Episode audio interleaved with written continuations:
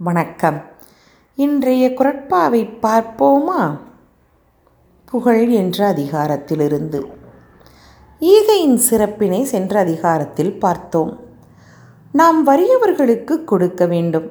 அதனால் அவர்கள் மனம் மகிழ வேண்டும் மனதார வாழ்த்த வேண்டும். அப்போது புகழை தேடி நாம் செல்ல வேண்டியதில்லை. புகழ் நம்மை தேடி வரும்.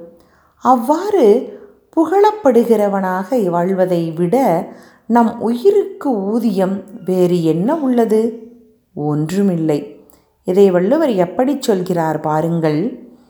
ஈதல் இசைபட வாழ்தல் அதுவல்லது ஊதியம் இல்லை உயிர்க்கு. ஈதல் இசைபட வாழ்தல் அதுவல்லது ஊதியம் இல்லை உயிர்க்கு. நன்றி.